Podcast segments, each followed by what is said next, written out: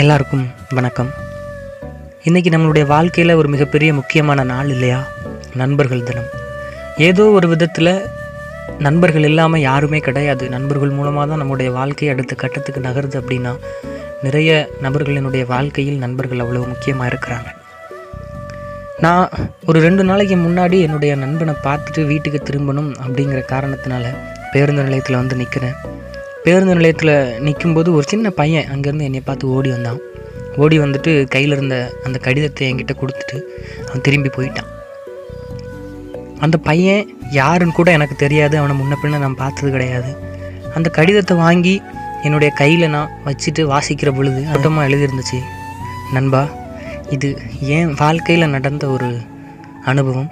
அதை உன்னுடைய குரலில் கேட்கணும் அப்படின்னு ஆசைப்படுறேன். அப்படின்னு சொல்லி அந்த கடிதத்தில் மேலே எழுதியிருந்துச்சு. அந்த நண்பருக்காக இந்த நண்பர்கள் தினத்தில் அவர் கேட்ட ஒரு விஷயத்தை நான் பண்ணணும்னு நினச்சேன். அதைத்தான் இப்போ நான் உங்ககிட்ட சொல்ல போகிறேன் வாங்க எல்லாருமே சேர்ந்து அந்த கடிதத்தை படிக்கலாம். அந்த கடிதத்தை உடனே நான் திறந்து பார்க்கலை. நேராக வீட்டுக்கு வந்து வீட்டில் வந்து அந்த கடிதத்தை பிரித்து வாசிக்கிற பொழுது ஒரு விதமான நெகிழ்ச்சி ஒரு விதமான மகிழ்ச்சி ஒரு விதமான கவலையும் என் மனசுக்குள்ளே வந்துச்சு. அப்படி என்ன அந்த கடிதத்தில் இருக்குன்னு தானே கேட்குறீங்க அவர் அழகாக அந்த கடிதத்தை ஆரம்பிச்சிருக்கிறாரு. வெளியே நண்பான்னு சொல்லியிருந்தாலும் உள்ள அண்ணா அப்படிங்கிற எனக்கு பிடிச்ச வார்த்தையோடு ஆரம்பிச்சிருக்கிறாரு. அண்ணா உங்களுடைய வீடியோஸ் எல்லாமே நான் பார்க்குறேன் அண்ணா. உங்களுடைய குரல் ரொம்பவே நல்லா இருக்கும் அதனால தான் நான் பார்த்த என் வாழ்வில் நடந்த ஒரு நிகழ்வை உங்களுடைய குரலின் வழியாக நான் கேட்கணும்னு ஆசைப்படுறேன். அதுக்காக தான் இந்த கடிதம் அப்படின்னு சொல்லி அந்த கடிதம் ஆரம்பிக்குது. அதுக்கு அடுத்து தான் அந்த கடிதத்தினுடைய கருவே தொடங்குறதா நான் நினைக்கிறேன். ஆனால் எங்கள் ஊரில் இருந்து நான் ஒரு விஷயமாக வேற ஒரு ஊருக்கு போகணும்னு சொல்லிட்டு பயணிக்கிற போது எங்கள் ஊர்லேருந்து ஒரு அஞ்சு கிலோமீட்டர் தள்ளி ஒரு கோவில் திருவிழா நடக்குது. திருவிழாவில் பாட்டு கச்சேரி வச்சுருக்குறாங்க. அந்த கச்சேரியை பார்க்குறதுக்காக நானும் என்னுடைய நண்பனும் என் பைக்கில் இருந்து இறங்கி அந்த கச்சேரியை பார்க்குறதுக்காக உள்ளே போய் நிற்கிறோம் நின்று கிட்டத்தட்ட ஒரு அரை மணி நேரமாக நாங்கள் கச்சேரியை பார்த்துக்கிட்டு இருந்தோம். அரை மணி நேரம் கழித்து தான் என்னுடைய வாழ்வில் ஏற்பட்டிருக்கக்கூடிய இருளில் விளக்கேற்றுவதற்காக அந்த நிலா அத்துணை பளிச்சென மின்னுகிற அத்துணை மின் விளக்குகளுக்கு மத்தியில் எனக்கு நிலாவாக தெரிந்தவள் அவள் இவ்வளோ அழகாக வர்ணிக்கிறாருங்க அவர். அவளுடைய நடையில் கொஞ்சம் குறைபாடு இருக்கலாம்.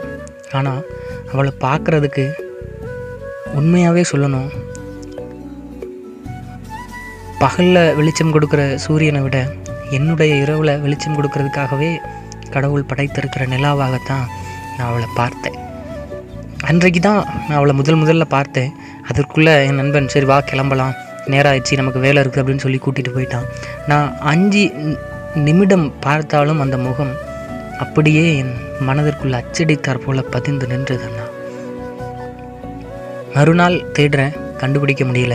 அதுக்கு அடுத்த நாள் தேடுறேன் கண்டுபிடிக்க முடியல. அதற்கு அடுத்த நாளும் தேடினேன் கண்டுபிடிக்க முடியல. கிட்டத்தட்ட நாலு நாள் கழித்து நான் அந்த நிலவை மறுபடியும் பார்த்தேன்.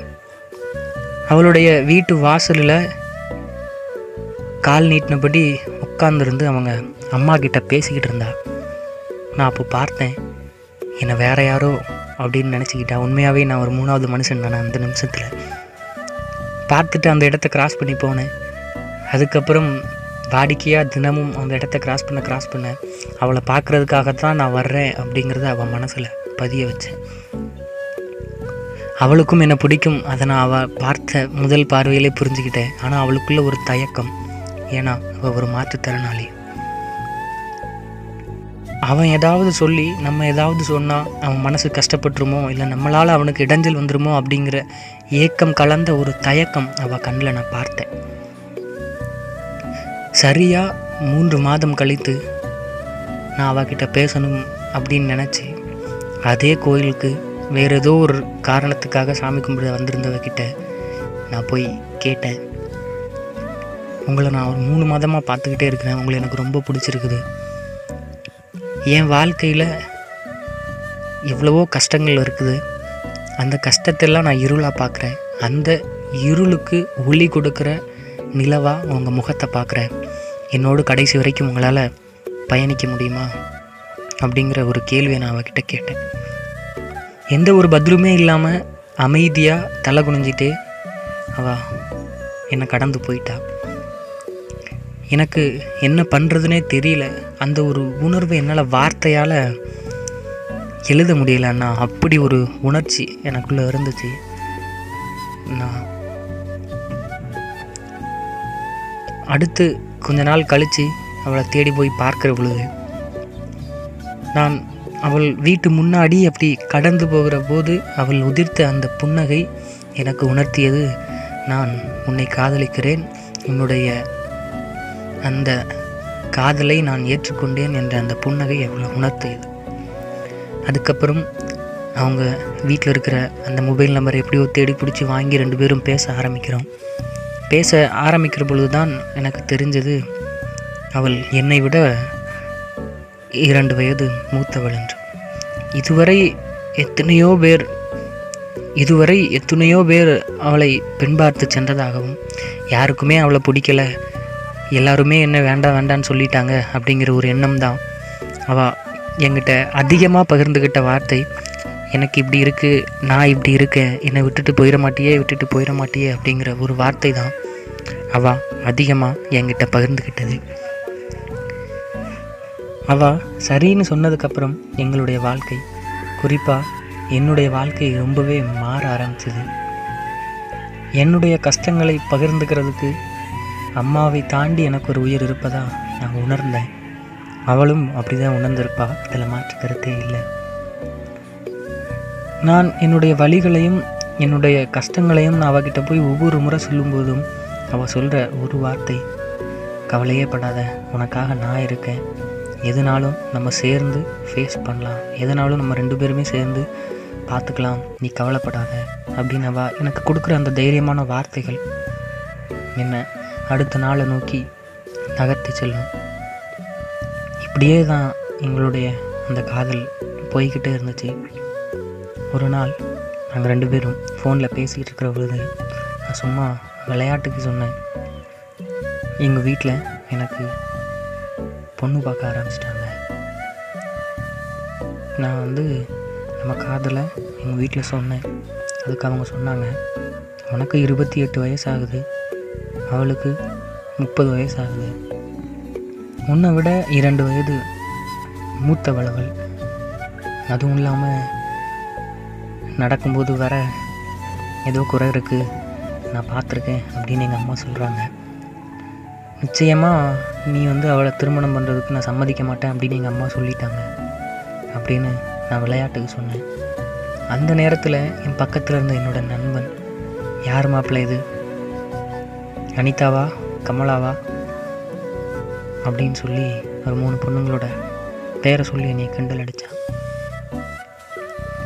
ஆனால் அதை அவ அவ்வளோ ஒரு சீரியஸாக எடுத்துப்பான்னு நான் நினைக்கவே இல்லை. நிச்சயமாக அவள் என்கிட்ட கோவிச்சுக்கிட்டா. கோவிச்சுக்கிட்டு என் நம்பரை பிளாக் பண்ணான் அங்கேருந்து அடுத்து வரிசைக்காக மெசேஜஸ் தான் வந்துச்சு. அப்போ இவ்வளோ நாள் என் கூட பழகினதெல்லாம் என்ன? உங்கள் அம்மா சொன்ன உடனே நீயும் அதை என்கிட்ட வந்து சொல்கிறியே நீ இதை என்கிட்ட சொல்லியிருக்கக்கூடாது உங்கள் அம்மாவுக்கு நீ புரிய வச்சுருக்கணும் அப்படிங்கிற மாதிரி வரிசைக்கான மெசேஜஸ் இங்கேருந்து வந்துகிட்டே இருந்துச்சு. கடைசி வரைக்கும் அவள் என்கிட்ட உங்கள் அம்மா அப்படி சொன்னாங்க அதுக்கு நீ என்ன சொன்ன? அப்படிங்கிற ஒரு வார்த்தை அவன் என்கிட்ட கேட்கவே இல்லை. நான் எவ்வளவோ முயற்சிச்சும் என்னோடய ஃபோன் எடுக்கலை. என் ஃப்ரெண்ட் நம்பர்லேருந்து கூப்பிட்டேன். என்னோடய குரல் கேட்டதும் ஃபோனெல்லாம் கட் பண்ணான் அத்துணை முயற்சி எடுத்தேன். அவளை பார்க்கணும் பேசணும் அப்படிங்கிறதுக்காக. அவள் பார்க்கவே இல்லை. அவளுடைய மனதில் அவள் என்ன நினைத்திருப்பா அப்படின்னு எனக்கு தோணுச்சுன்னா நம்மளோட ரெண்டு வயசுக்கு இலையவன் அவன் கண்டிப்பாக ஒத்துக்கிட்டு ஒத்துக்கிட மாட்டாங்க வீட்டில் அதுவும் இல்லாமல் நமக்கு நம்ம ஒரு மாற்றுத்திறனாளியாக வேறு இருக்கும். அதுக்காகவும் ஒத்துக்கிட மாட்டாங்க அப்படின்னு அவள் நினச்சி என்னை மொத்தமாகவே அவாய்ட் பண்ண ஆரம்பித்தா இந்த கடிதம் உங்கள் கையில் கிடைக்கிற அன்னையோடு சேர்த்து அவள் என்கிட்ட பேசாமல் இருந்து கிட்டத்தட்ட நூற்றி முப்பத்தி நான்கு நாள் ஆயிட்டு. கண்டிப்பாக நீங்கள் இந்த கடிதத்தை பேசுவீங்க. பேசி வீடியோ அப்லோட் பண்ணுவீங்க.